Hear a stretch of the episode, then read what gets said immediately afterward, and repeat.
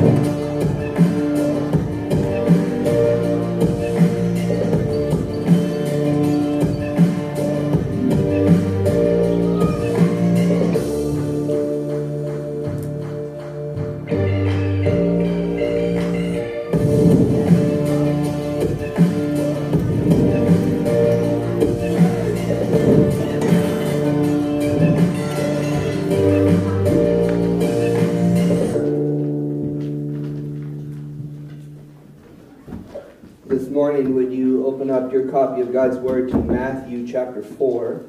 If you don't have a Bible with you this morning, there is a black book in the pew in front of you, and we'd love for you to see what the Lord says for yourself this morning. As we finish up our series called Not Today, Satan, this is something that uh, is is, pretty important for us to know. Wouldn't it be awesome if we have the devil's playbook in our hand so we cannot be outwitted by the devil, as 2 Corinthians says. In fact, uh, Scripture tells us that we have been tempted in every single way that the Lord was tempted in. The difference is Jesus was without sin. And so, what we're doing over the this is week three and our final week in the series is we're identifying these different sins. And my prayer is that you guys would be able to understand these sins, to identify the temptations as the devil attacks us, so that he would have no advantage over us. In fact, um, I think about being on an airplane. Uh, by show of hands, has anyone been on an airplane? So there's this thing that you probably have never heard of because you weren't paying attention, but in the first two minutes, uh, when you're on the road at the airport before you have takeoff. They give you all the important instructions, and it's one of those things that you really should know, but you don't care to know it unless the plane is actually going down. But one of the things that they tell you in this two minutes that none of us are paying attention is they tell you uh, if oxygen loses place in the cabin of the airplane What's going to take place is there's going to be oxygen masks that fall from the ceiling. Make sure that you put on your mask before you put on someone else's mask. And as we're talking about the sin of ambition today, I'll just tell you that I am tempted so much in my flesh and in my sinfulness to always put on other people's mask. Maybe it's my spouse's, maybe it's someone at work, maybe it's even our children, and with good intentions, but we fail to take care of our own souls. We fail to take care of ourselves. In verses 3 through 4 of Matthew chapter 4, we looked at the sin of appetite. The following week, in verses 5 through 7, we looked at the sin of approval, and this morning we're going to be looking at the sin of ambition. Now, I don't know if you struggle with uh, the sin of appetite, where you're like, hey, I want this, I want that. I don't necessarily want the things of God, I want what God has created. Or maybe you struggle more with the sin of approval and you care more about what man thinks of you than what God thinks of you. Or maybe you too struggle with the sin of ambition where we work and we work and we work, and what we're actually doing is we're trying to find our identity in what we've done and neglecting what Jesus has done for us. I struggle with all three of these sins, but I definitely do struggle with the sin of ambition the most. It's an identity issue. The, the root core identity issue of the sin of ambition is guilt. It's guilt maybe from our childhood, maybe growing up, we didn't have enough. And so we went without, and we don't want our kids to go out, so we work and we work and we work. Whatever it is, there's some guilt underlining in our identity of Christ. Maybe if you struggle with the sin of ambition, it looks like this for you, where uh, I, am not talking about uh, personal experience here, but let's just say you have a three year old that's playing T ball and they happen to be going and, and playing the game of T ball, and it is with like every bone in your body wants to like yell at him, like, hey, dude, why don't you go out there and hit the home run? Like, we got to do better next time because I can't play anymore because I'm you, you guys don't think I'm old, but my body thinks that I'm old. And so I can't go out there and play T ball. I tried, the commissioner of the Little League said my birth certificate didn't count like it did in that movie uh, Benchwarmers. But we, we, we play even sports through our kids because we have this guilt of maybe growing up, hey, if I wouldn't have broke my ankle, or we all have this story, right? If I wouldn't have had bad knees, I could have played Division two, bro. I could have done this. I could have gone on and achieved so much. Or maybe your coach growing up just yelled at you and told you that you weren't good enough, or your parents did this, or whatever it is. And so you work and you work and you work and you work, falling into the temptation that the devil has for us in the sin of ambition. I want to define ambition for you this morning. A strong desire to do or to achieve something, typically requiring determination and hard work. Let's pray, and then we'll read God's word together. Father, this morning we come to you, and uh, we're, we're, we're guilty and we need to be pardoned. But Father, may we find our pardon, may we find the ransom for our soul only in the gospel of Jesus Christ. Father, may we just give up control and trust you in every area of our life, whether it's church, whether it's the career, whether it's school, whether it's a relationship, whatever we're trying to put ourselves and take control of the matters for our own. Father, may we trust in the payment that you made on the cross for the forgiveness of our sins. Father, help us know that our identity is not found in what we do, but what you have done for us. Father, heal us. Heal us of our guilt. Father, we stand guilty before you. And Father, I just, I just pray over this congregation this morning. Father, I pray that I would simply get out of the way and that you would use me as a voice crying out into the wilderness to make way for the path of the Lord. Father, I pray that if there's someone uh, hearing the gospel proclaimed this morning, that you would begin to right now convict their soul towards spiritual things. Father, that they would have questions about who you are. Father, they'd have questions about what it looks like to follow you and to walk with you and to worship you. Father, I just pray that you would increase and we would decrease this morning. In Jesus' name, all God's people said. Amen. Amen. Follow along Matthew chapter 4. I'm going to read verses 8 through 11. Again, the devil took him to a very high mountain, and he showed him all the kingdoms of the world and their glory. And he said to them, All these I will give you, if you fall down and worship me. Then Jesus said to him, Begone, Satan. For it is written, You shall worship the Lord your God, and only shall you serve. Verse 11 Then the devil left him, and behold, angels came and were ministering to him.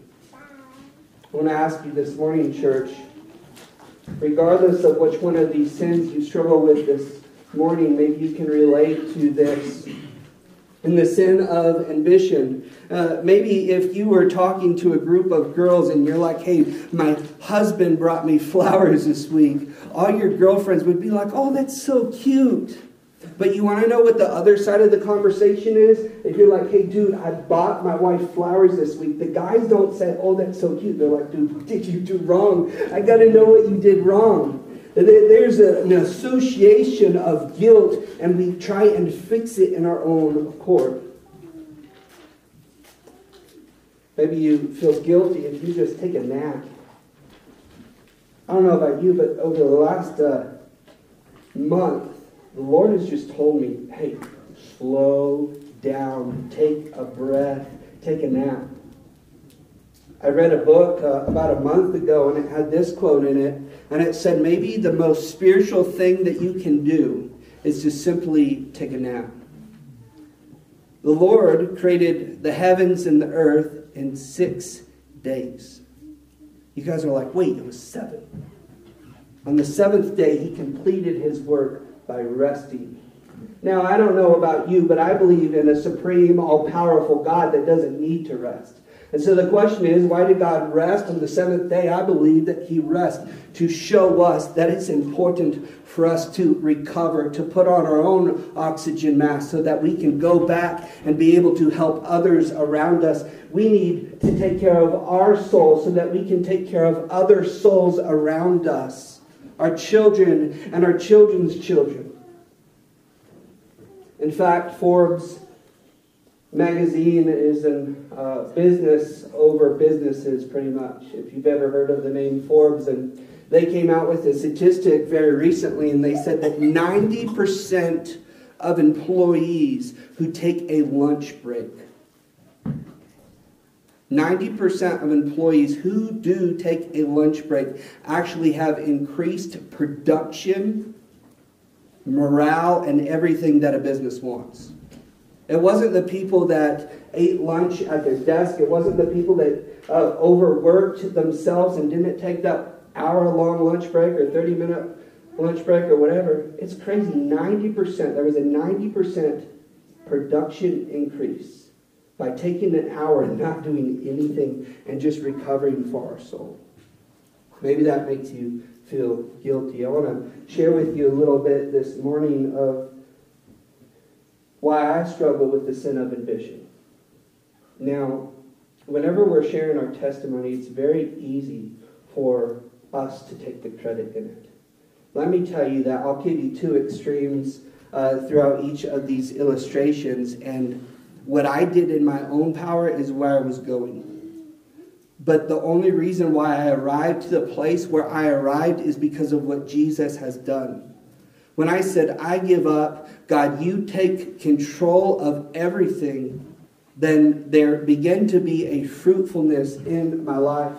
In fact, I was told that I would never graduate high school. I was told this by my teachers. I was told this by my family. I was told this by my friends. In fact, I remember in seventh grade, I, I knew the, the curriculum. I just, I was bored. And so I would go and I would rip up my pieces of homework in classwork in front of my teacher instead of turning it in. I'd complete it. I would believe that I would have passed, but I would rip it up and I'd put it in the, the classroom uh, trash can. And I was just, I'm, I'm done. I, I just wanted to get out of school. In fact, in 10th grade, I dropped out of high school. And I proved the critics right. I dropped out of high school in 10th grade, and the very next day, my basketball coach, he came and he he knocked on my front door and he said, Get your butt in the car, except he didn't say butt. I ended up graduating high school early. In fact, uh, I was expelled by four different schools from second grade to 10th grade. I was expelled from four different schools. In fact, I was in trouble with truancy, I was in trouble with the law, all of this stuff. In fact, if you were a teacher and I was put on your roster, it would be that moment at the beginning of the year that you'd be like, oh, I got that kid. That was me.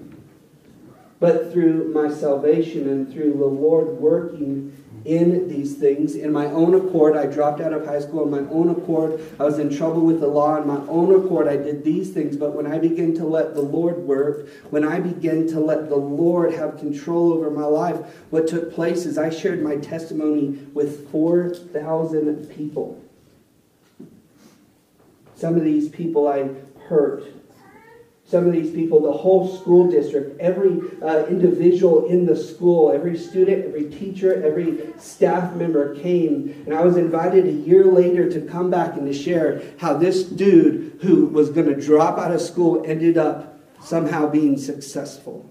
Not on my own accord, not in my own efforts, but in what Christ has done for me. I remember standing before a judge with a line of different criminal offenses. He'd assigned probation, he'd assigned this. In fact, I did spend some time in the juvenile, juvenile system. And when I was 18, my record was sealed, and this individual, the judge, when I went to him, he found out that I graduated school early, and he said, Dude, this is like for the history books. And so he just wiped all of my criminal record. He said, It's done, dude. That's not something that I could have done. That's not something even possible for man. In fact, not only did I have a criminal record, uh, I have a mentor that tells me to like hide all my skeletons in my closet and lock the door and throw away the key. That's not how I roll. Um, so I just tell you all my problems and my issues because we're, we're people too. Pastors are people too. We're sinful people too. And so I actually have a felony expunged from my record a felony expunged from my record from a, a, a practical play, uh, prank, one of the reasons why I ended up getting expelled. And then later, in this thing called Ebola in 2015, Homeland Security called me and they asked me to consult for them on volunteer management. A dude with a felony on his record is working for Homeland Security. All of these things not in my own accord, but in what Christ has done for me. I was told that I would spend my life in prison. In fact, I was told that I would never be successful, I'd never be able to hold down a job. Thankfully, not only do I hold down a job here at the church, but I have four other small businesses that's able to allow my wife to stay home and for me to be able to minister in Gila, New Mexico. And so praise God for what God has done in my life, not when I was trying to uh, take control of it. When I was trying to work in my own accord, it was a mess, dude. It was a mess. In fact, I remember growing up, someone whom I love dearly told me that they didn't want to see their mistake every single day. Someone who you look up to your whole life comes and looks at you in your own work, in your own efforts, and says, I no longer want to see my mistake every single day.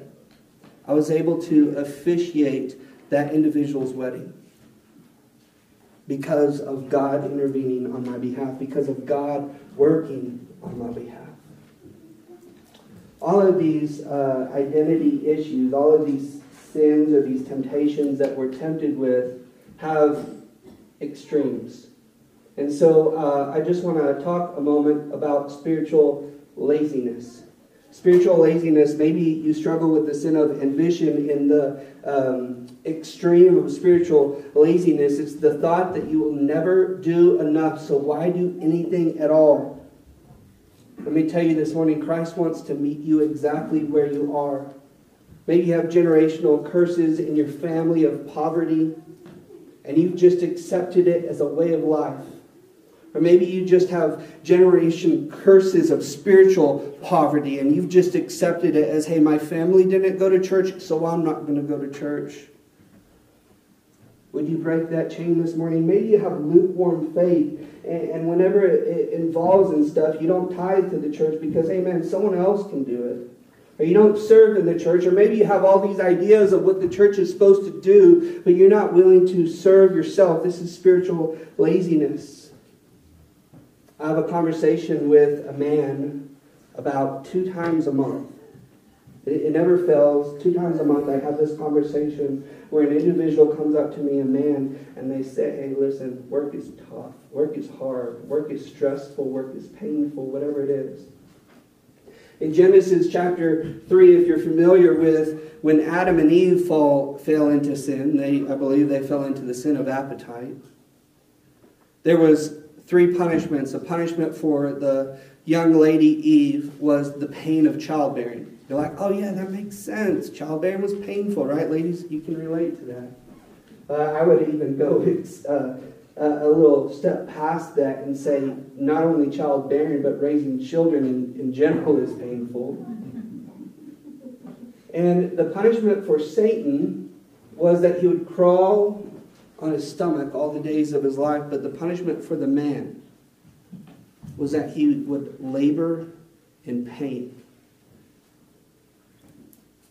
We live in a fallen, in a sinful world, and we've inherited these consequences as well. Let me ask you, what has the Lord entrusted you with? Can you be faithful in these very little things so that He may allow you to be faithful in so much more? Or maybe you struggle with being a spiritual workaholic. And let me just tell you that I struggle with being a workaholic. The reason why you see family first on almost everything that I do, on the, my signatures, on my email, I'll, I'll communicate to you guys as much as I can, family first, is not because I put my family first. It's a reminder that I need to put my family first. And as I care for my family, I'm better able and equipped to care for God's people. But a spiritual workaholic is the thought that you will never do enough, so you forget what you're called to do. You can't work out. You can't outwork Christ. So stop trying. You're like, I, have been trying. I've been trying to do this. I've been trying to earn my salvation. I've been trying to do this and that. I've just been trying. And, and, God's over here. He's like, dude, I already paid the price for you. I've already taken care of the debt for you. Just trust in me. Just come to a relationship with me. In fact, this idea of being a workaholic consumed my life. Till this day, I cannot watch TV without having a business idea about whatever is on TV. I'll give you an example. We were watching uh, UFC. Uh, it's where people punch each other in the face for living. And uh, I was like, you know what, Amanda? I, they always come in and these athletes, like they have so many athletes, and none of them are popular. And so why don't they just make the coaches athlete, uh, the coaches popular, and interview the coaches? Because then the coaches could tell you about the other athletes because they only fight like twice a year, and so it's hard for them to catch steam. Or there's this TV show called Blippi. If you don't have kids under a certain age, you probably have never heard of Blippi, and I am thankful for that for you. but there's this TV show called Blippi, and they came out with this individual, and man, he's extremely talented. And then they came out with this other guy who wasn't the original and it's like Blues Clues all over again. You're like, this isn't going to work. I've seen this take place. Uh, someone else can't do that. And you know what I told the man? I said, they got to come out with a cartoon and just make Blippi a cartoon and use his voice. And guess what? They came out with the cartoon and they used his voice. In fact, uh, I've been very transparent about my mental health, and I go to counseling every three years. And last time I went to counseling, I sat in the counselor's office and I said, My friends tell me that I'm not a good friend. My wife tells me that I'm not a good husband. Sorry, I'm, I'm just. She's a lot nicer than that. She doesn't say that um, word for word, but I can read through the lines. Uh, I understand that I'm not being the dad that I need to be. And so what I realized is I, I wasn't able to put it in compartments. And so she gave me this crazy, weird idea of going to Ross which is a department store, and buying a whole bunch of shoes. And she said, You have shoes for every single situation of your life, and that's what you're supposed to do. And so I went and I had dad shoes, and I had church shoes, and I had business shoes, and I had friend shoes, and I had fun shoes, and I had uh, husband shoes, and I had dad shoes. In fact, this morning, I'm wearing my dad shoes, and I'm preaching the gospel in my dad shoes because not in what I can do, but in what Christ has done through my life. this crazy thing about struggling with the sin of wanting to do more and wanting to do more and wanting to do more, and instead just letting Christ do it for us. And I saw this on social media this week, and I shared it with some of you. When work is an idol, rest feels like sin.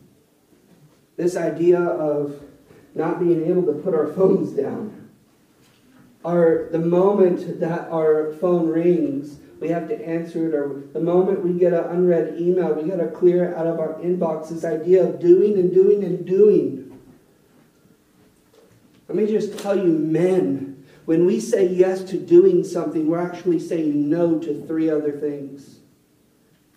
You say, yes, I'm going to go and I'm going to help this individual or, or that individual or whatever it is. You're saying no to your family. You're saying no to whatever your original plans were. You're saying no to other things in order to say yes to something. And my prayer is this morning that we would just say yes to Christ. And then after we say yes to Christ, we would say yes to our family.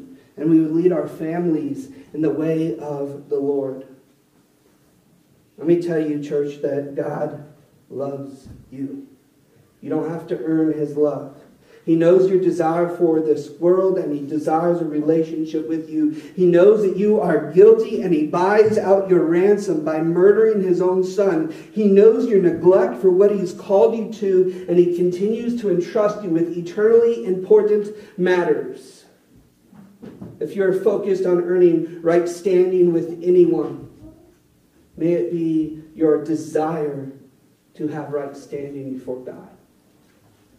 At Gila Valley, we love to look at verse by verse, and I understand that the series has been a little different than our normal realm of doing things. Galatians chapter 3, we'll start next week, verse by verse, but let's go back to verse 8.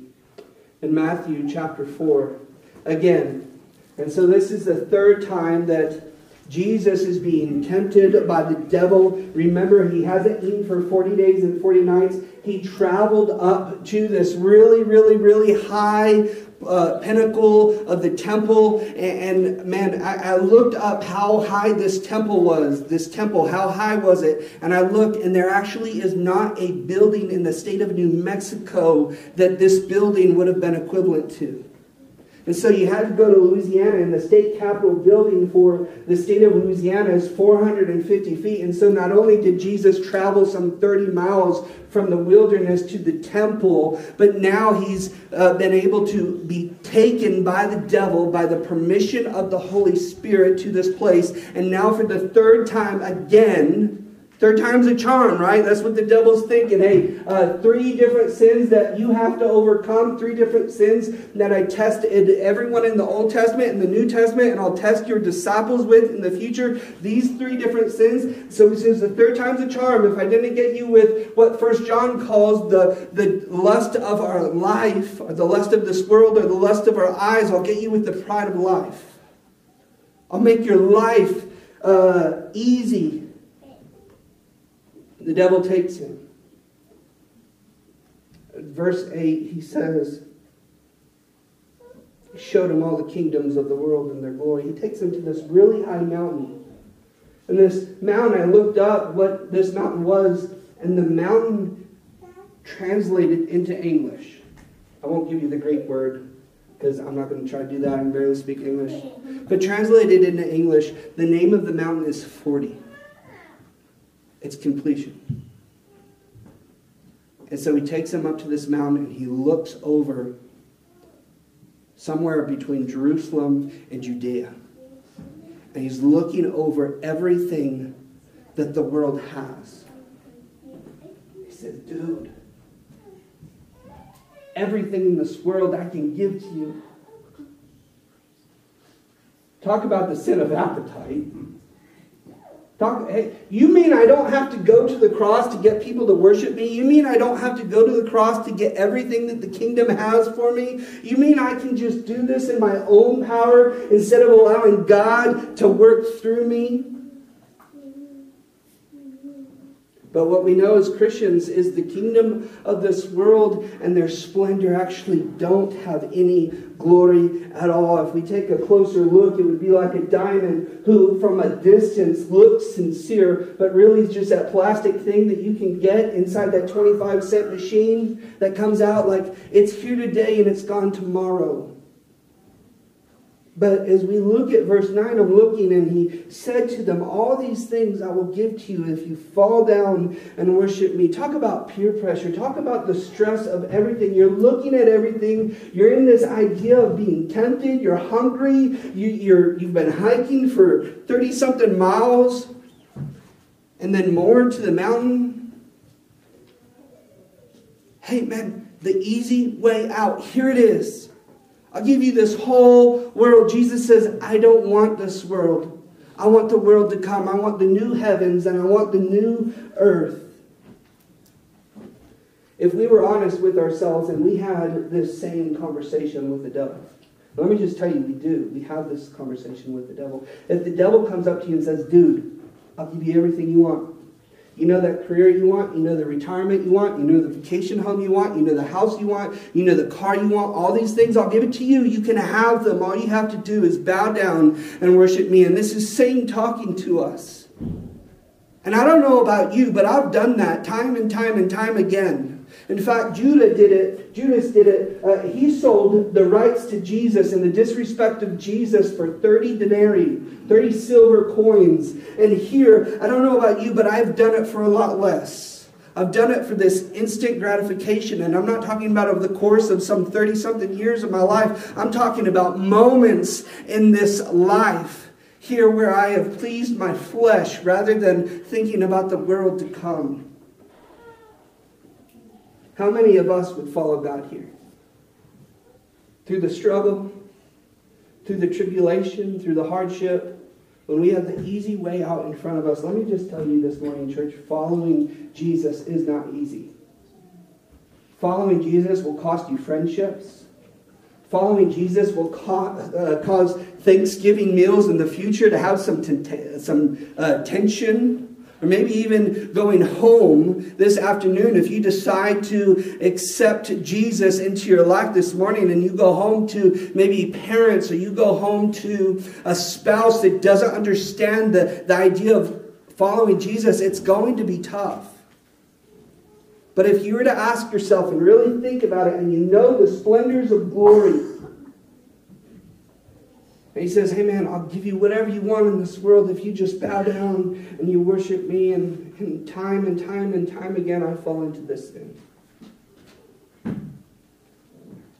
Verse 10 Then Jesus said to him, Be gone, Satan. I love this. You guys thought that this was a trendy thing where Jesus said, Not today, Satan. No, Jesus said it back in the day right here. He said, Be gone, Satan, not today, Satan, for it is written, You shall worship the Lord your God, and only shall you serve. You should only serve the Lord your God.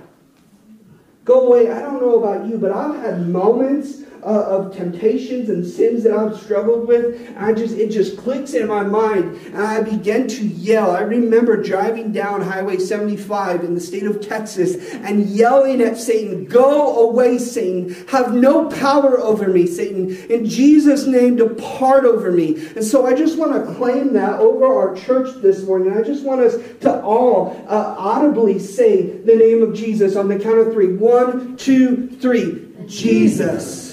In the power of Jesus, in the name of Jesus, are we healed. In the name of Jesus, in the power of Jesus, are we set free from these temptations and our sins, where we no longer have the guilt that is due from our sin, but Jesus pays the sin for us. He says, Worship the Lord your God. Whether or not you acknowledge that the Lord is your God or not, He is your God. He is your creator. He created everything that you try to worship in His place. In fact, I believe that the Lord designed us to worship Him, and we've gone astray from that. And so, what's taken place is we've gone and we've worshiped the created things rather than the Creator. We've worshiped the things that God has done and put in our lives rather than worshiping Him because we are designed to worship. We don't know what it looks like to not worship anything. So we worship sports, we worship school, we worship relationships, we worship people, we worship the approval of others, we worship this, we worship that. My prayer is that we wouldn't worship these things, but we would worship the Lord. And so I want to ask you this morning who do you truly worship? If we're honest with ourselves, there's times where we don't worship Jesus. Romans chapter 7, verses 15 through 20 says it this way For I do not understand my own actions, for I do not do what I want, but I do the very thing I hate. Now, if I do what I do not want, I agree with the law that it is good. So now it is no longer I who do it, but sin that dwells within me. For I know that nothing good dwells in me that is in my flesh.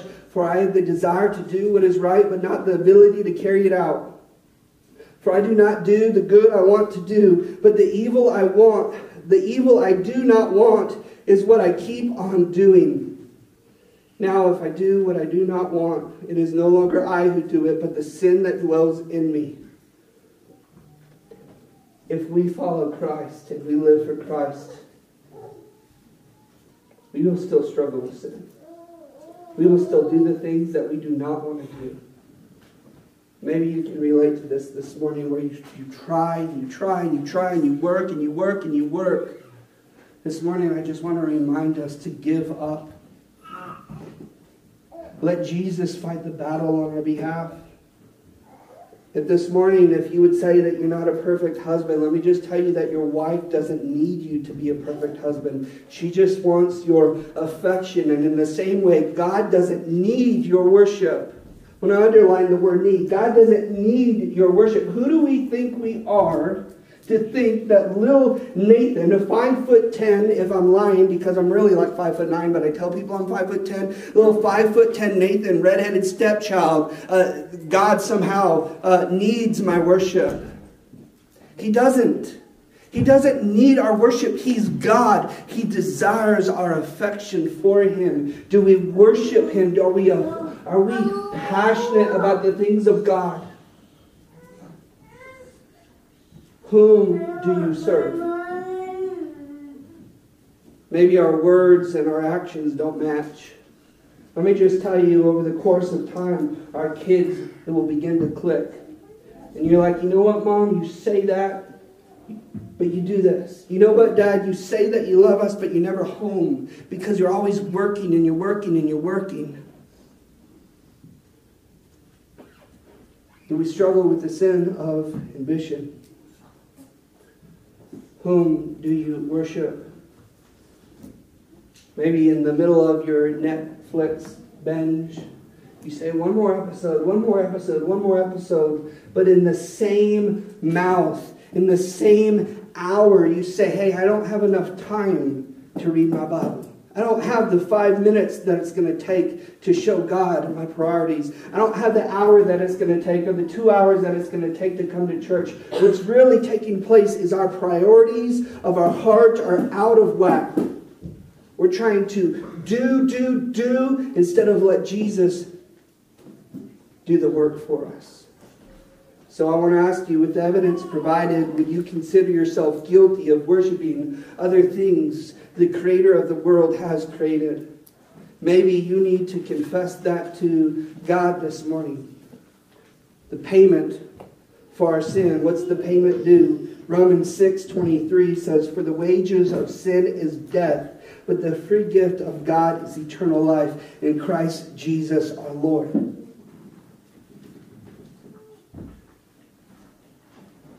I rarely, rarely share Greek words with you guys, but I'm going to try and pronounce this one. Tetelestai. Okay, Tetelestai. I'm, I'm butchering it. I'm just telling you right now, but it starts with the T and ends with an I. Okay? This is a word that Jesus spoke during his crucifixion. In fact, maybe you have heard the word translated, it is finished. It is finished. This is a word that he spoke for the payment over our sins. He says, It is finished. But I personally believe that there is a stronger and more convicting translation of this. If we look at how the original readers and how the original audience would have understood this.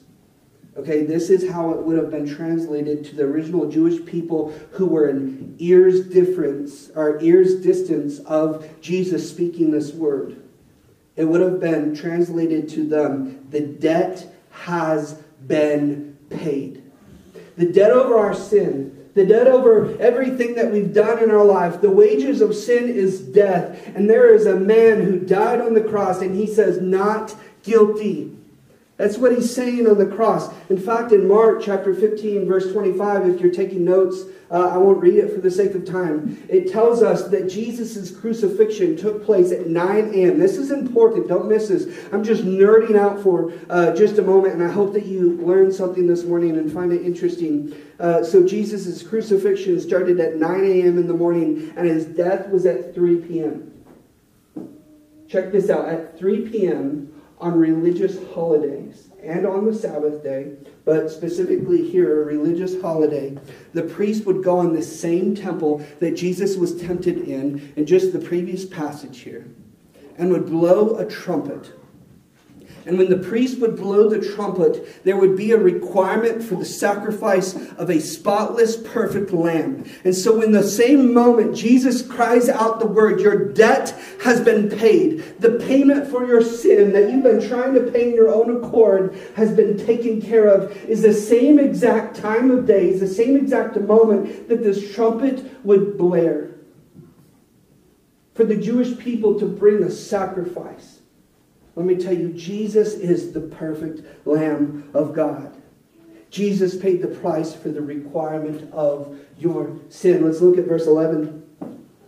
Then the devil left him, and behold, angels came and were ministering to him. The devil gave up. I love this. The devil thought he had victory. The devil uh, fought and fought and fought. After the third time, he's like, you know what? Jesus is who he says he is. Jesus is who he says he is. Even if you were the devil himself, one day every knee will bow and every tongue will confess out of worship for our Savior. If you're struggling with the sin of ambition over the next couple weeks, I want to give you a, vote, a verse to recite, quote, or memorize Romans 8 verses 26 through 28. Likewise, the Spirit helps us in our weakness, for we do not know what to pray, for we ought to. But the Spirit Himself, He intercedes for us with groanings too deep for words. And when He who searches hearts knows what the mind of the Spirit is, because the Spirit intercedes for the saints according to the will of God. Listen to verse 28. And we know that for those who love God, all things work together for good for those who are called according to his purpose. At the end of the temptations, angels began to minister to the Lord. Once we prove our faithfulness, remember the testing and the temptations that we go through are for the preservance of our faith, for the perfection of our faith. And there will be a time where this season two ends and Jesus will come back and he will minister to us. Jesus will return. I'm going to ask our band to come forward this morning and we're going to have a time of invitation. Will you accept the gift of salvation this morning? Maybe you've been trying to earn your salvation. You can never do more than what Jesus has already done for you.